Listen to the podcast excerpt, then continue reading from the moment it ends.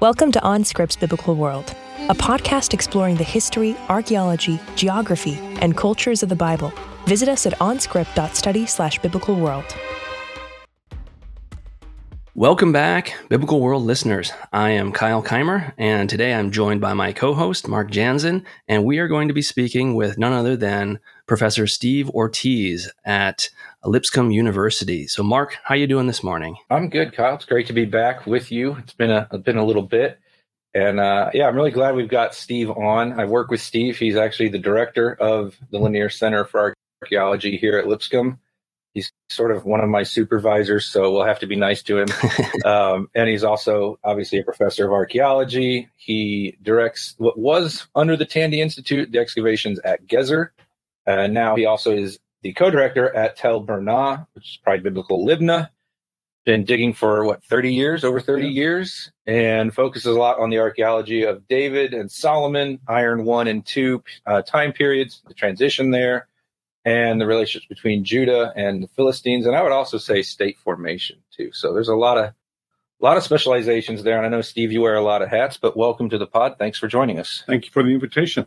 Well, today's going to be fun. We're going to be talking about Iron Age gates, which I know I'm pretty excited about this. I'm sure the listeners are as well. There is so much that can be said about these features, and there's a lot to be debated about them as well. I mean, if you know anything of the history of the field, the so-called Solomonic gate debate is is one that has raged for good sixty years and actually continues even today. And so we're going to touch on some of that. But before I do, Steve, remind me, I think you also have a kind of famed acclaim in archaeology. Were were you weren't you the one who found the Ekron inscription, the famous Ekron inscription back in the day?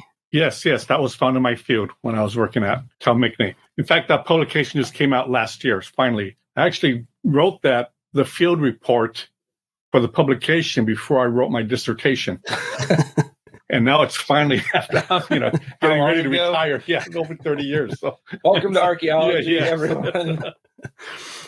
But remind me, wasn't it one of those classic instances, too, where you you saw it the last day of the, the season, and it was, as is usual, you find it kind of half buried in the bulk, last day of the dig, last moment no, of... No, no, we found we oh, knew it. It okay. was the last season. Last season, okay. And it was a work stone, and I kept telling the supervisor, the particular square, half the square was very rich. It was like the back room of the temple, and so it was just filled with artifacts. So naturally, they kept working there because every day they'd be pulling out whole vessels. And I go like, you have to dig the whole square. On this other side, you still... Now, we knew that this part of the temple was robbed out from the Roman period and the Persian period. And so they knew it was just going to be nothing. But I kept saying, you have to work this stone. And so the whole season, I kept bothering the supervisor. And I'd sometimes go in there and I'd pick and I'd get it down. And so it was toward the end, I said, look, this has to all be stratified. And we got it down probably about thirty centimeters. Now, at Miqne, we worked after lunch because they sprayed the fields, the kibbutz, they sprayed the fields. So we'd work from like one till seven or eight at night. So it was during the day, you couldn't see anything. And we go like, okay, when the sun goes down, we'll, we'll get better shade and we can see. But I could tell that there was something on it. And we called the uh, photographer over, and he had the photo shield. And sure enough, once we put that shield on it, we saw writing, like three lines. This was way back then. We didn't have cell phones. We had walkie-talkies. So I got on the walkie-talkie, and I called down to the camp, and I told Cy and Trudy, that stone I kept telling you about is going to be an inscription. We already have like three lines. And so and so we spent that, you know, basically you work around the clock at night to get that stone out. And we, and so the rest is history. It was in a famous Ekron inscription. Nice, nice. So now you lead digs. What if one of your grad students was like, no, we got to finish this square. Yeah. But it was found the last season. And so that was the joke that, you know. But by then, the low chronology and the um, the Tel Dan inscription being a fake was was big. So when we started excavating it, we actually had uh, video cameras. We're b- barely starting to use them. So we videotaped the whole thing to prove that this was not a plant, that we didn't make this up, that this was coming out of the field. We have probably like three or four hours of excavations of this um, coming out in the Ekron temple. I bet that is some riveting three to four hours of video to watch. Yeah, it's just uh, you know, you know, we are not planting the inscription. Yes, yeah, yeah, yeah, digging yeah, it out. Know.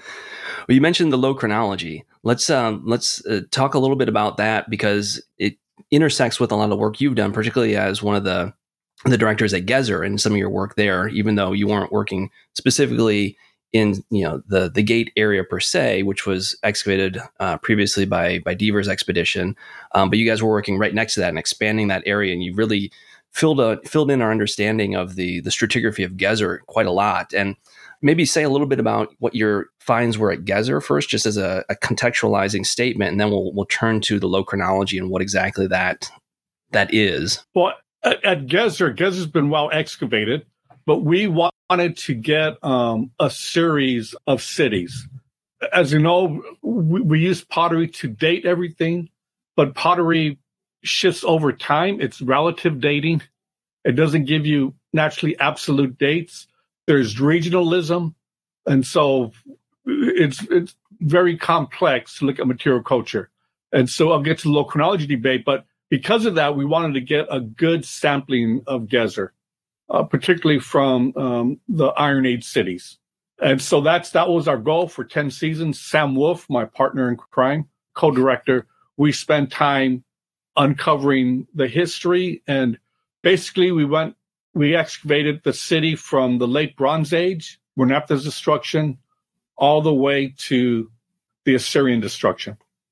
And we have this series of cities built on top of each other.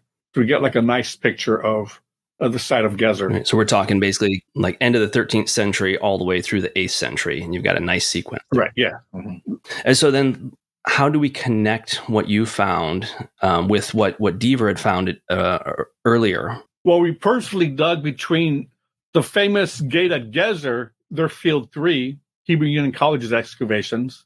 That was already exposed, so we dug the area between field three, the gate, and they had another domestic area, field six. And so we connected those two two fields, and that's where we dug. So that's how we were connecting with the earlier excavations with the new excavation, so we can tie in everything.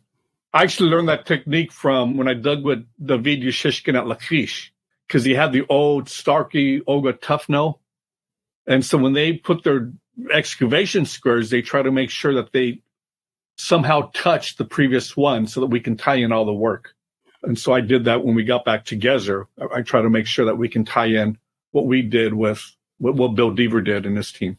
Which, which is a, a really good methodological point as we think about just the process of archaeology, because so many of these sites have been excavated by previous expeditions, some of which took place, you know, two generations ago or even earlier. And so you want to establish a base point by which you can then refine our understanding. And if you just open up a random square in the middle of a site that's not connected to a previous excavation, you run into the challenge then of trying to establish not only your stratigraphy, but then how that's going to connect with what they found, which usually is given in terms that we don't use today or might have been refined uh, more so by Uh, subsequent finds. And so it's a, it's a challenging thing, but it makes a lot more sense to connect the two dots and work from what is known to what is unknown. Yeah. Well, for example, at Gezer, the, the Macalister excavations, they had eight strata, so eight major cities. When Dever worked there in the sixties and seventies, they had twenty-six cities. So you can see the difference in the refinement of, you know, of our stratigraphy. Our stratigraphy pretty much matches with Dever. So, you know, the last thirty years, we're pretty much, most sites are are pretty tight in terms of finding sites, you know. I mean, you know, the connections. So Dever, if you're listening, he didn't add fifty cities to it. So let, let's go now as we sort of transition to the gates and, and get into kind of the low chronology maybe as we go. But how do we get to the Solomonic gate? Why are they called that? And sort of what's within the field, like, debated about that? Why is that contentious? Well, it's actually, um, it's part of the dating, but it, it wasn't necessarily the, um, looking at Solomon, it was Yigal Yadin came up with this connection. And it's kind of like the classic biblical archaeology, where you take a Bible verse and you have the archaeological data, and it connects it. And so you, you've had these gates. Megiddo had one. You know, the German excavations, you know, exposed it. Yadin dug it. Uh, Macalister had a similar gate at Gezer, but because it was rebuilt in the Hellenistic period, he called it the Maccabean Castle.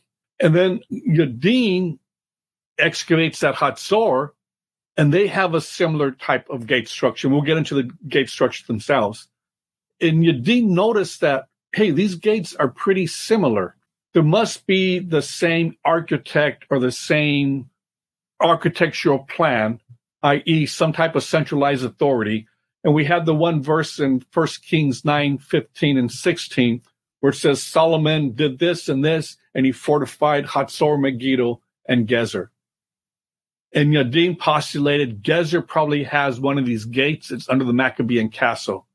And sure enough, when the Hebrew Union College excavations under Dever went and excavated it, they found this type of gate. And so it became the classic example of biblical archaeology, where archaeology, quote unquote, proves or illustrates a biblical text. And so it's in all the textbooks, all the major textbooks, all the, the lore of biblical archaeology. It's, you know, Yadin's theory. And so that's been, you know, every biblical archaeologist has studied that. They've learned that. And, you know, within archaeology, we're trying to reconstruct history. So it's nice when you can get different cities and their plans in, in a historical continuum with other cities. And so it kind of brought together Hazor, Megiddo in the north with Gezer down in the south. And then eventually you have um, the assumption that, okay, now we got a historical continuum. So all the pottery found at Megiddo, Hazor, and Gezer should match up, and that gives us this timeline. We can debate, you know, when Solomon built the gates, but we kind of have a good time frame with them, just basically um, biblical chronology, end of the tenth century when Solomon would have done this. The debate comes up when we start discussing the, the pottery. Now, before we get to the pottery, let me just add a contextualize, and you can correct me if I'm I'm wrong, but at the time when these gates were were excavated and Yadin was kind of coming up with this idea, we didn't have any other really good examples of Iron Age gates excavated still. I mean, you you had a similar one from Ashdod, which I believe was excavated later in the seventies, but it made a lot of sense at that time that this is, there is a unified uh, design to these. And, and of course, then if you do bring in the pottery, at least as it was understood in those times, you're going to date it to the tenth century. And so it did give Yadin's idea that these are quote unquote Solomonic a good amount of, of credence back in, in that time period. Yes, and, and at that point, you had, um, at least at Megiddo and Gezer, you have these gates that have chambers. And the earlier one, that is the Solomonic one, had six chambers. And then the later one, they got rid of two of the chambers, and it became a smaller gate, a four-chamber gate. And so that also became, okay, if you have a four-chamber gate, it's, you know, divided monarchy. You have a six-chamber gate, it's united monarchy. And then, as you said, since then we started finding a lot of other gates, and it doesn't fit the pattern. So now we have four-chamber gates that are earlier than six-chamber gates, and some that don't have it. And, and as you said, back then, you, when you only have three gates, you got a nice theory. And then when you start to have twenty gates, then the theory doesn't hold up. And we're seeing that now that that the... Uh, Six and four chambered are not necessarily chronological. And I think, too, maybe it's helpful for listeners to know that you'll see the literature just refer to them as number chambered gates a lot now. Like if you were to just do a Google search, you wouldn't necessarily only see the term Solomonic gates. Are there any other terms by which they would be known if they were researching this? Uh, just the six chambered gates, four chambered gates, yeah. Solomonic gates, the um, Iron Age gates. So then tell us a little bit, you started to mention the pottery and that this was one of the the the challenges kind of connected to understanding these gates as Solomonic. Tell me a little bit about, or tell, I should say tell the listeners a little bit about the um, the kind of changes in the pottery that we see or that Yadin was seeing that would allow him to connect it to the to Solomon in the tenth century, and how have we then refined this understanding in previous generations, and, and I should say subsequent generations? Well, by then, Albright's work at Tal Beit Mersin kind of established the ceramic chronology that most biblical archaeologists used. There were some refinements. Uh, naturally, Lachish um, redefined the Babylonian destruction and the Assyrian destructions. So you have Lachish two, the Babylonian destruction, Lachish three, the Assyrian destruction. And this kind of how archaeologists kind of get these broad pictures of of pottery. So now we can look at all the Assyrian destructions and look at the pottery and say, okay, this is the type of pottery that we find in the eighth century. This is the type of pottery we find in the seventh century. And for the Solomonic gates, this is the type of pottery we find in the tenth century. Just for the uh, David and Solomon, you have red slip and burnish becoming more popular. But red slip and burnish goes all the way to the early Bronze Age period, middle Bronze Age period. So every period has their type. You know, it's just a, a type of decoration, uh, but it becomes prevalent at this point. The thing that set it off was um, when we're looking at other sites that don't maybe don't have gates or the pottery, and Finkelstein comes up with his low chronology model in the late eighties, early nineties. And then this basically shifts everything. And so once he said, look, I'm simplifying the argument here, but you have northern sites, like Samaria. And Samaria, their ninth century pottery looks similar to tenth century pottery. And so he started saying, you know, all these sites that we've been calling tenth century might actually be ninth century. And so you started to have this questioning of, do we have our typology set? And perhaps we can change the, the chronology. And all of a sudden you have two schools of thought, you know, Finkelstein or the Tel Aviv school, which is like, yes, we should move everything down to the ninth century. It actually started earlier with, you know, some of Yushishkin's work at Lachish um, and some of the Tel Aviv, you know, other people looking at the pottery. But just to simplify it, it's like, yes, it is hard to find ninth century pottery and tenth century pottery. They both have red slip. They both have some of the same bowls. They both have, um, and, and it's more like um, any type of material culture. If you have, um, you know, let's say uh, records and cassette tapes and eight-track tapes, we all know that, you know, albums came before eight tracks, and then you get cassette tapes. But there's some periods where they overlap. So you might still, you know, I think Mark still drives an old truck that has an eight-track tape in it, you know, and, and everybody is using other, you know. Got a vinyl recorder. Yeah, digital. But we know those shift. We, we can look at any type of things within material culture. Clothing, we can tell clothing from the eighties versus the nineties. And same thing in the ancient world. The pottery shifts, but there's some times where there's some overlap. And there's still people in the nineties wearing clothes from the eighties. And so some of these sites might still have a, a retain a tradition from an earlier decade or, or earlier century. And so that's why I say all of a sudden regionalism, we realize that there's a lot more regions. If you look at the recent pottery Bible, you know, uh, Gittin, the three-volume work, for, it's going to be four volumes. Uh, when we went to school, we just had the one Bible, Ruth Amiron. And the pottery was just, well, there's northern forms and there's southern forms.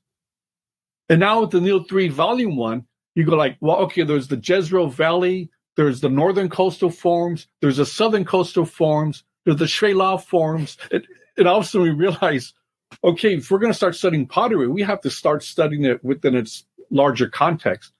And that's just because the explosion of biblical archaeology. We have so many sites now that we're able to uh, refine our material cultures.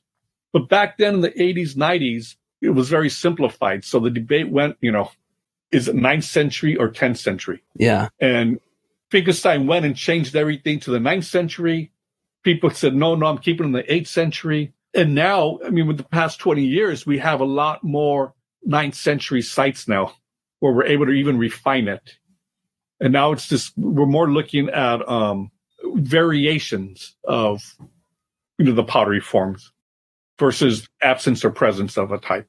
It's a shame they didn't wake up in the ninth century and say, oh, guys, it's the ninth century. We got to get rid of this tenth century stuff. Yeah. It would make your job yeah. a lot easier. Yeah. But as I understand it, and feel free to correct it, but the this affects the gates because if the pottery associated with the gate actually dates not to the tenth century, but the ninth century, if Finkelstein's view is correct, or if you subscribe to it or whatever, then it's not a Solomonic gate at all. And that's where it kind of comes full circle for us. Right, yes. And so once you change the pottery, then you can change Yadin's dating of the gate to the ninth. He has to move it up from the tenth century to the ninth century.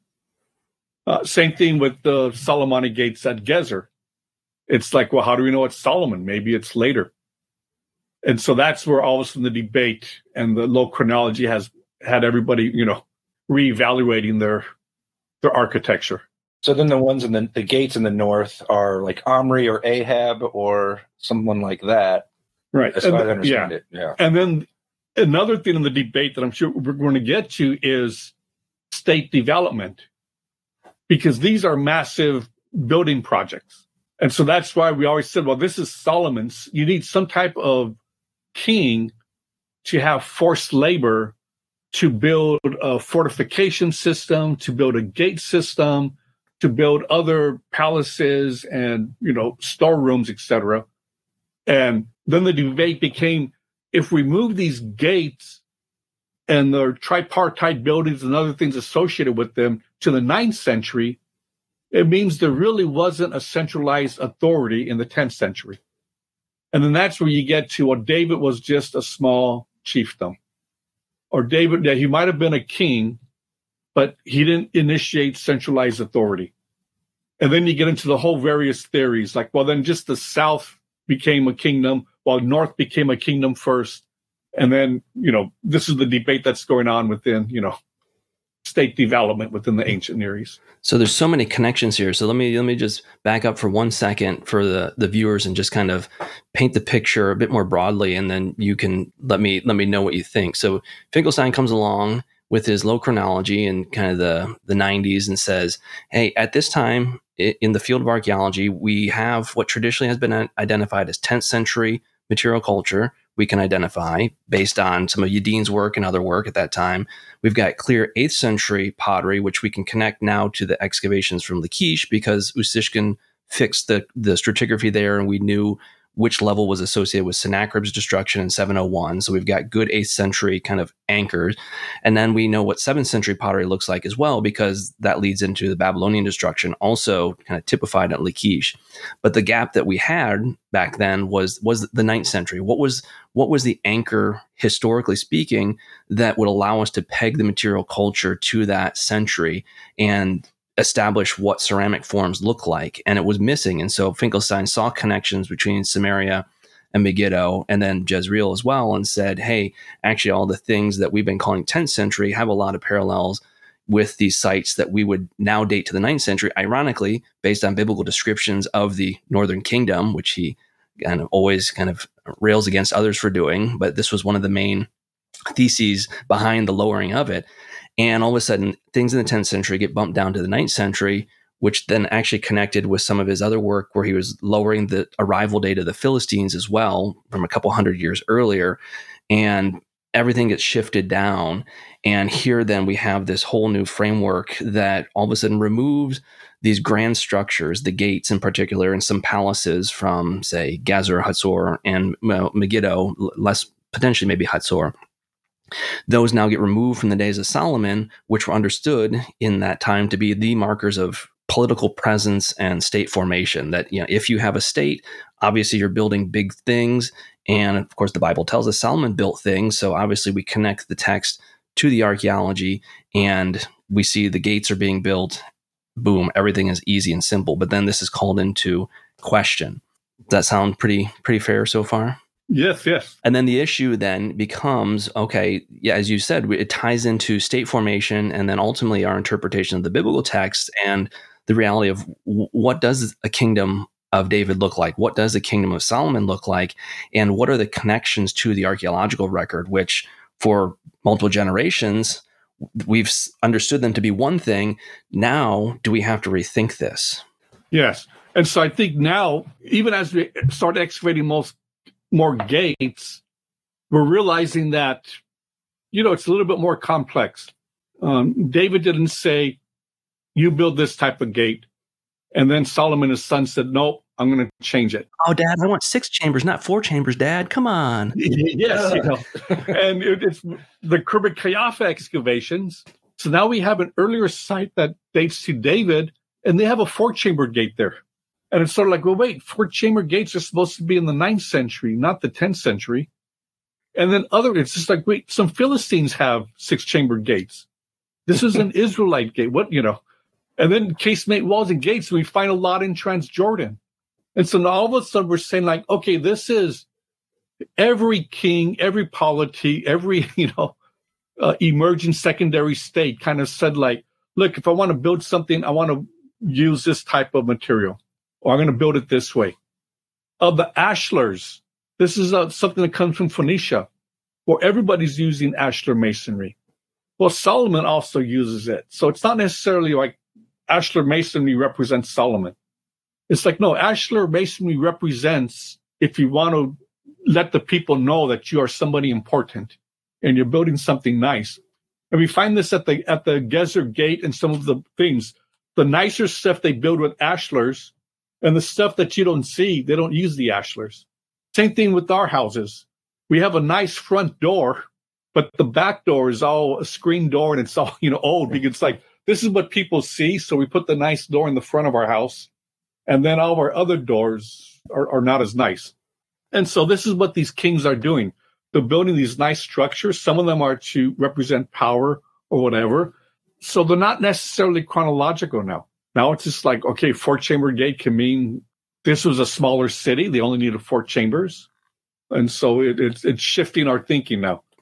And so that's also not just the the ceramic chronology of dating them, but realizing that there's not necessarily this pattern of architecture that shifts. And, and I think that's a really good point that you bring out, that, you know, since some of this early work, yes, we have found X number of similar chambered gates and casement walls, and some of these these markers of quote unquote Israelite presence might not be so Israelite, but probably, and, you know, you could, I'm interested for your thoughts on this. It's just the, the form of the gates is more so uh, a reflection of of social structure and kind of, I mean, practical needs and concerns.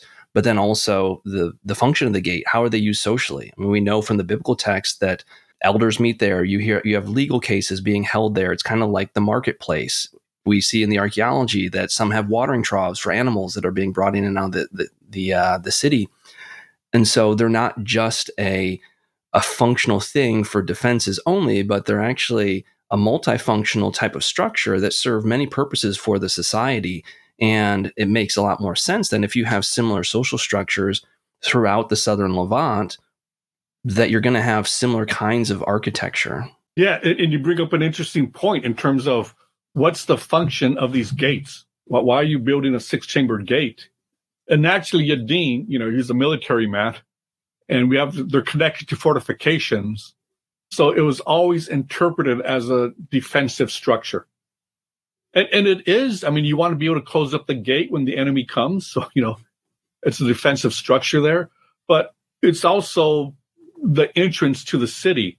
And as you said, in the biblical period, they start to reflect different things. Earlier on, these chambers, everybody thought, well, this is where the guards, the soldiers were. They're in these chambers. You have other theories. Um, Cantrell came up and said, this is where the um, chariots were. These little chambers are where you put the horses, and you, you know, um, you hook up the chariot to the horse. For like a speedy, speedy entry and entry or exit out of the city in case there was a, a attack. Yes, or something. Yes. Now we know that doesn't work. I mean, they, they don't fit in. The horses don't fit in. I was going to say, you might. How big are the chambers? It, you know? Yes, they. You know, um, it, it looks like, you know, we've seen horse races. You know, and they're in those the little chambers, and they blow the whist, you know, the, the horn, and they, the horses take off. It's like, but that doesn't happen in these chambered gates. And even from the biblical period, we know mostly if they have messengers, they're exchanging horses. And it's probably down outside the city gate where they're coming in, getting the messenger, getting a fresh horse, uh, moving on, you know, so it's not necessarily the gate. And then everybody's coming in. Like you said, it's a marketplace. And as we look at the biblical text, we start to see that, that there's a lot going on. The gate probably opens up to the plaza or the marketplace. We know when Absalom wanted to overthrow David, he would sit in the city gate and win the hearts of the people. So sometimes in Proverbs, we see there's judgment at the gate. So we're like, well, this is probably where you had the priests or the judges settling disputes, property disputes between villagers like that, or some type of, you know, functions in terms of, you know, um, paying taxes, ties to the king, et cetera, were, were occurring at these gates. So they become multifunctional, as he said. And so even as archaeologists, we're realizing, like, okay, wait, when we take the, the historical text, we add it to the function. These are, you know, multifunctional. So it doesn't mean if you have a gate, you have a fortification. It means you have a city. You know? So if we kind of sort of think about the to chronology again for a second and go back to Khirbet Qeiyafa, and you mentioned the fourth four chamber gates had previously been thought to be eighth century, right? And now they're tenth. It's kind of like it all cuts both ways because Finkelstein wants to move the pottery down, but now the four chambered gates have come up. So, thought, so it's been a great summary. What's your view at the moment on where we should actually date these? Do you think Solomonic still works, or are there too many questions overall? Yeah, good point. I, I think they should be dated based on the material culture. Mm-hmm. So the chambers don't mean anything. It, it still comes back to the pottery and the finds. And so I'm quite comfortable at Gezer. We have enough data to say this connects to the tenth century. It was reused in the ninth century. Um, we have a building connected to it. Uh, and so the irony is H U C, Dever didn't find much pottery in the gate. Hmm. And part of that's because Macalister already excavated it. And so we kind of have to look at what we call Solomon's Palace, but this large administrative building that's built next to the gate that connects it. And that's how we're, how we're dating it.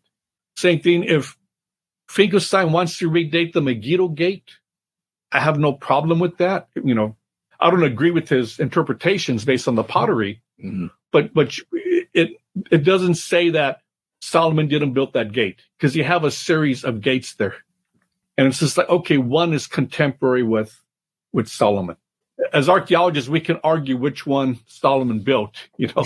And I, I think that's a really good point you bring out, because if you actually look at the the wording in First Kings nine, where it talks about Solomon, quote unquote, building Megiddo, Hazor, Gezer, and, and a few other sites as well, it doesn't say what he built. The Hebrew is pretty vague. It just says, yeah. Nah, he built something, or he rebuilt something. So it, it was up to Yadin to make the connection based on what he was seeing in the archaeology to say, oh, this is what he was building. But maybe he built, I don't know, a falafel stand or something. I, you know, maybe it wasn't the city gate. Uh, maybe it was. I mean, there's good reason to think. But when Sam and I went to Gezer, like kind of like the first day, Sam goes like, "Steve, what if we prove that the date doesn't get date to Solomon? You're getting your money. You're Southern Baptist. You're getting money from Doctor Patterson. Is this going to hurt you? Are you going to lose your funding?" And I laughed at him. I said, "I go." No, the, the Bible doesn't say Solomon built a six-chambered gate. You know, I go, it just says he built these cities. Now, if you say Solomon was an historical figure and we prove that, I go, that I would have issue with that. That'd be a problem for me, you know. I go, but I don't care where the gate dates to. I go, that's where we're here. It, it doesn't say Solomon built it. It, you know. I go, it was a good intuitive reconstruction that Yadin did. And I think there's some value to that. That's what we're all doing. We're trying to reconstruct biblical history uh, based on the architecture and the forms we find. But no, there's no central, you know, checklist where Solomon said, this is tenth century, here's what I have to use. And the ninth century people came and said, no, we have to use this. Kings did what they wanted, and they're all different. Yeah, it's, it's such a good point that we sometimes are guilty, I think, of not reading the Bible carefully enough. And I like how you worded that, yet, that Yadin had intuitively read it, and it's a solid theory, but it's not like the verse says, and he built the six-chambered gates at Gezer and Megiddo, and the four-chambered one at Khirbet Qeiyafa. He didn't build that one, and he put a Starbucks at Khirbet El Right, right? Like, it's not specific, so we should be yeah. careful. It'd be great if it was specific. Yeah. It's like, who's the Pharaoh of the Exodus? Oh, that's Pharaoh. You know? yeah. yeah, and I, th- I think this is, you know, this gets to the bigger issue then of what you had kind of mentioned earlier with with state formation. On the one hand, we have the biblical portrayal of the development of a kingdom of Israel under Saul, David, Solomon, and then it splits. And then you have the archaeology of the Iron Age one and Iron two A. And the question is, how do you, how do the two play together? And what does that look like? And for the longest time, we've we've come to the archaeology, probably, and, and to the text, I think, as well, with a certain kind of mindset that is still coming out of the Enlightenment period, I think, and kind of a Renaissance period that informs our perception of what things should look like, what a kingdom is, what a king should do, what it means when a king builds something. We have these grand ideas, but sometimes maybe we need to bring this all down to biblical proportions. You know, biblical proportions aren't these massive epic things that are beyond belief, but it's actually far more constricted and, and more limited. And and that's okay, at least as far as I'm concerned. And it sounds like you're okay with that too. And, you know, when we think about attributing these gates at, say, Gezer, which would be the stratum eight gate, or Hazor, or or Megiddo, maybe he built these gates, maybe he didn't build those gates. What if he didn't build any gates at all? What do you think about that? Oh, I'm I'm comfortable with that. I mean, no, I'm quite confident he built a gate because every city needs a gate. So it's kind of like, um, but yeah, whether it's six chambered, whether it's just an opening, it doesn't matter. I think the biblical text is saying that it's given us an idea of the extent of the kingdom or the influence of the kingdom. And so he's picking up, and these are three key sites that guard key avenues coming into the land, which is what I'm, you know, at Gezer, we're on the border. And so a lot of my work is I'm talking about the border of the kingdom. So we have at Gezer stratum eight, we have the Solomonic gate. It's destroyed. And then we have domestic buildings built on top of the public buildings. And it looks like Gezer is no longer an Israelite city. And we, in the biblical text, we have Rehoboam building fortifications. And with the Shishak destruction, it looks like it, it, it contracts. So I'm interested in borders. And I'm looking at it like as a modern twenty-first century person, where's the line of David's border and Solomon's kingdom? And we're, we're modern Westerners. We like to draw a line on a map that this is where it is. And it's just like, I don't think people, there was no, you know, if I step over this line, I have to show my passport to the Philistines because I'm, I'm in a different, you know, territory. I think it's more tribes or groups of people. And so the tribes that lived in the Arnon Valley, were, their allegiance went to David and Solomon. And so they expanded their territory there. And so now I'm looking at like, okay, where did people live? Because it, when we read the biblical text, even when um, after Saul, when it was divided, it was Abner that brought the ten tribes.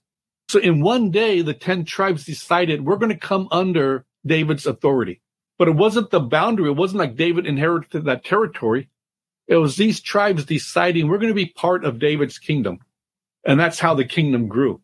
And I think when we read the biblical text, we see this underneath it. And so it's not these clean lines. It's this group of people are now aligned with this group. And archaeology is showing that, especially in the Shephelah between the Philistines and the Israelites. Some villages all of a sudden said, like, oh, we're pro, we lean toward the Philistines. And we see more Philistine pottery. And then all of a sudden, the next generation, oh, we're pro-Judah. We look like Judite pottery. And it looks like they're quite comfortable going back and forth. People always ask me, I'm, I'm Mexican-American, and they always ask me, when did your family come to America? And I say, we didn't come to America. America came to us. They lived in Chihuahua and El Paso on the on the border, and our family just lived on both sides. And one day, you know, Texas decided, okay, we're going to join the Union. And then the border shifted. And so all of a sudden, it just became part of America. And that line, so everybody that lived on that on that side became Americans. The other ones stayed Mexican. And I think ancient worlds like that, too, at some point. And so as archaeologists, we're trying to find these lines in the sand. And it doesn't work that way. It's, it's more complex. There's no, not a straight, you know, line. I'm not sure if the Philistines knew, like, okay, are we in David's territory? Or are we in Philistine territory? It's not like everybody met at the gate and then they debated and took a vote. Yes, you know. And so even our concept of the of Davidic state shifts. At least mine. I'm like, it's not this nice political line drawn in the sand. You know, these markers. No, it's it's good. And I think you bring out some really good points, and I concur with everything you're saying. And the way I always like to think of it and would tell students is, you know, when you want to conceptualize kind of David's kingdom and most kingdoms actually in the ancient Near East, is It's more along the lines of, say, The Godfather, and less so along the lines of the modern empires or states today or countries today with with firm borders that have bureaucracies that have, you know, all these officials. Things get done on a more personal level, and there's often gray lines between everything. So it's not a, a distinct area here. And one thing that we know now from the Northern Levant is that some some kings own cities inside the territory of other kings. And so it's not like you have a firm boundary that delineates your area from theirs, because they kind of overlap and they they go together. And like you said, sometimes they they just shift allegiance. That happens pretty regularly, what we know. And so everything has become far more complex in one regard, but it, I think, allows us to move away from some of the the kind of dogmatic interpretations of the archaeology that that lead us into some problems, such as even the low chronology of, well, it has to be, the pottery has to be ninth century. No, it has to be tenth century. Actually, as we know now, the pottery is kind of both centuries anyway, but how are we connecting the the expression of political power to uh, a biblical text? And that doesn't have to be the way we've always thought it is. Even somewhere, and I'm thinking about this as the goofy Egyptologist in the room, even like in Egypt where you think, okay, they, they do all these things that mark borders because they'll put up a stela, right? Or like Thutmosis the First campaigns all the way to the Euphrates and brags about it. But no one actually takes seriously that that's the actual border of all the territory he controls. So even when they do things that you may think kind of help you figure out, oh, here's the line, you're like, mm, not really. And so there's differences in, in what even controlling a territory looks like within any given empire or state. And I think that just, if that's true of the big guns like Egypt, it's got to be even more true of the more tribally affiliated groups. Now, Steve, I want to switch tack here for a second. So we've been talking about, you know, the, the archaeology and the ceramics. What is the role then? Obviously, the ceramics haven't necessarily provided a smoking gun answer to kind of resolve the whole low chronology or modified conventional chronology or traditional chronology. What is the role then of, say, radiocarbon and some more of the exact science methods? And has that been beneficial in your own work at, at Gezer in kind of adding, shedding light or refining the chronology? Yes, I, I do think, you know, um, C fourteen is is useful. It's another tool in our chronological, you know, interpretations. But, you know, you get people that will date stuff and be different. Currently now with C fourteen, they're saying, okay, it's nice to have them in one area. For example, like if you take a C fourteen sample on the north of a towel and you take it on the south of the towel, there's enough variation in the environment that that's not the best. So now they like to take it like within a stratified section. You have all the C fourteen. So our site has been very good for that because, as I said, we were we're just digging in one area on the, you know, central southern portion of the site. So all of our C fourteen dates are pretty much overlapping in terms of um, architecture, in terms of phases. And so we do have a good C fourteen sequence. And uh, one of the things is, you know, I mentioned after we have the Shishak destruction and then, you know, tenth century destruction, and then we have this domestic structures built on top. It looks like they lose the city. They still keep the casemate wall, the, the gate there, but it's not a, it might not even be Ju- Judean. And they're not four room houses. They're different style of house. And we always, and we have a major destruction for that period.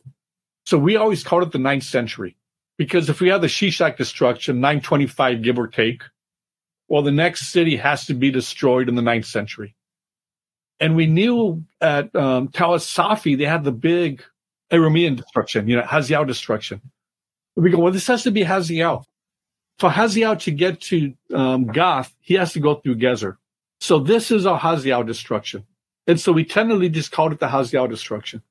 The pottery looked similar to our tenth century pottery. And we go like, well, yeah, that's because they just built right on top of it. It's, you know, the same people. And our C fourteen dates, that's also is a tenth century level. So we actually have three different cities that date to the tenth century. And I won't get into our earlier one, or, you know, but it's like all of a sudden that shifted our thinking. We go like, well, this isn't Hazael. And the irony is um, the person working our C fourteen goes like, well, that, that just blew away your theory. Are you going to get upset with that? You know, I go like, no, that, that was just a, a reconstruction. I thought it was Hazael. It's just like, well, who's big enough to conquer Gezer? I go, it, it doesn't change history. That, that just highlights it, but it strengthens our Shishak C fourteen dates because we have one, another tenth century one.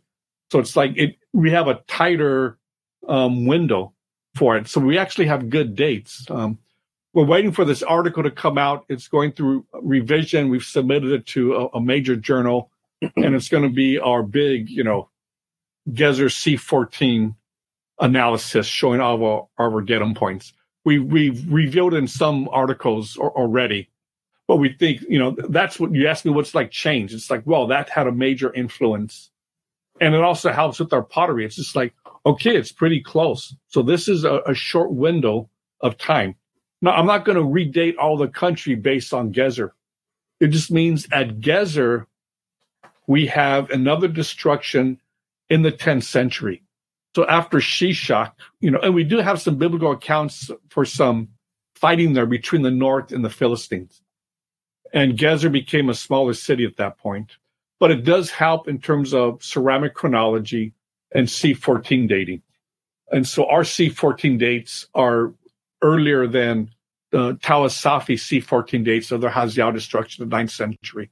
And so it, it just opens up the a window of, of a, a, a more fuller history of what's going on.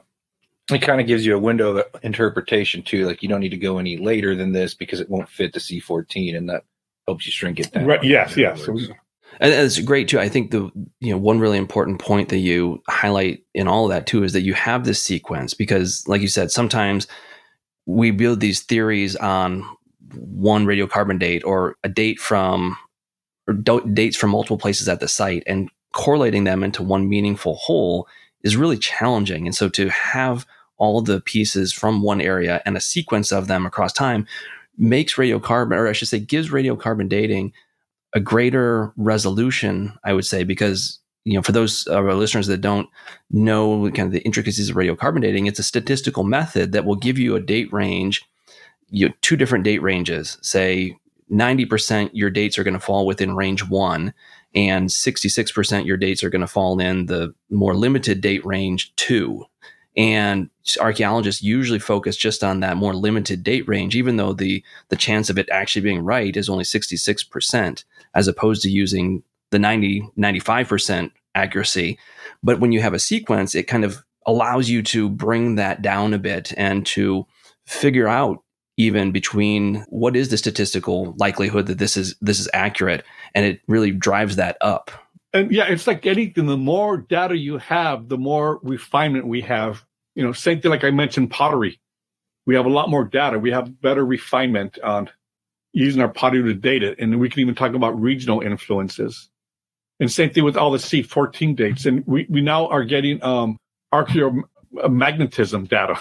And that's also going to be another uh, method to tighten our, our chronology. Yeah, as archaeologists are always looking to tighten the chronology, because that's going to allow us a greater accuracy or uh, ability, perhaps, shall we say, of connecting historic events in some instances to the archaeological record. Whereas sometimes with the current technology and ability today, it's there still is the ambiguity there, and we can't we, we don't have that smoking gun.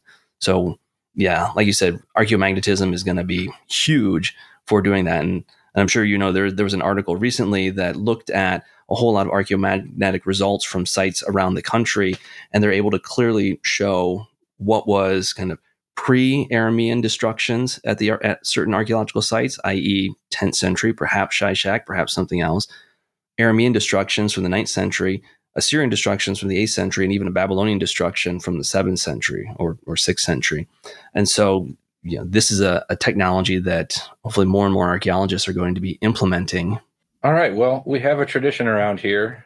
Before we let our guests go, we need a funny story or two from the field. And I know you've got the thirty years to draw on, so well, no pressure. Uh, uh, no, I'll, um, I'll keep it within topic since we're talking about Iron Age gates and the Solomonic gates. Uh, I'll give you a story of, of our gate. In the process, w- when you apply for a license, at least in Israel, you apply to the Israel Antiquities Authority. So we applied for our license from the Antiquities Authority, and they're the ones that grant it as a foreign institute to, you know, excavate and, you know, all the parameters with that. In the process, Gezer became a national monument because of the Solomonic six-chambered gate. So the Knesset voted on this, Gezer being a national monument. Now that Gezer is a national monument, it becomes a national park. So now I have to apply for a license with the national park also, since they own the land. And so now I have two, the national park and the, you know, Reshut, the Israel Antiquities Authority. They're each telling me what I can do, what I can't do. National park, you can't put toilets on the site. They're chemical. We don't want anything, you know, off the site. You can't drive on the site. This is a national monument, et cetera, et cetera. And there was this tree growing in the Solomonic six-chambered gate. And the archaeologist comes and says, this is a national monument. Remove that tree. It's going to destroy the Solomonic gate. The national park person, who's a tree hugger, comes and says, you cannot destroy any, you know, foliage on the site. That tree is in the national park. You can't cut it down. And so I'm sitting there going like, okay, I have one government agency telling me get rid of it by tomorrow. And Olin said, if you get rid of it, you lose your license. And so I go like, you know, I'm an archaeologist. I go like, there are plenty of trees. We can go plant ten trees. You know, the one, you know, we destroy here. But this is destroying the Solomonic gate. and um, Which we only have the one here again. Yes, yes. um, I don't know what happened, but the tree's not there. So that's, you know. It disappeared, huh? Um, yeah, it was, you know. Um, We assume it might have been one of our Israeli guys because they're like, well, if somebody's going to get in trouble, I'd rather have an Israeli say he did it instead of an American coming to their country and, you know, cutting down a tree. So uh, now when you go visit the site of Gezer, and I hope all your listeners will come come visit the site and look at the nice six-chambered gate there, they're going to see a nice gate without any trees on them. Yeah, you just never know what's going to come up in our world. Yes. For you. Well, Steve, thank you so much. This has been a lot of fun. I'm sure the listeners have enjoyed it as well. I uh, really appreciate you coming on. And I do believe that you have the distinct honor of being the first multi-appearance guest on the podcast. So, Mark, if you want to fashion Steve some sort of little trophy, I'm sure he would really, really like that. It's probably yeah, really I'll, meaningful. I'll get our assistant, Marcella, on that. Yeah, well, great. I'll, I'll charge it'll you be that. Better if she makes I'll it. I'll charge you that trinket, and it'll be filed away with all my other trinkets. Maybe we could find some of the, the wood from that tree that disappeared from Gezer and make it out of that. Yeah. Yeah. And I'll, I'll let the Guinness Book of World Records know as well. Well, glad, I'm glad I made history in your guys' podcast here. Perfect. Well, OnScript listeners, uh, sorry, Biblical World listeners, until next time, keep on digging. You've been listening to OnScript's Biblical World podcast. If you enjoy this show, please show your support by giving us a rating on iTunes or wherever you listen. You can support the show by visiting onscript dot study slash donate. Until next time, keep digging.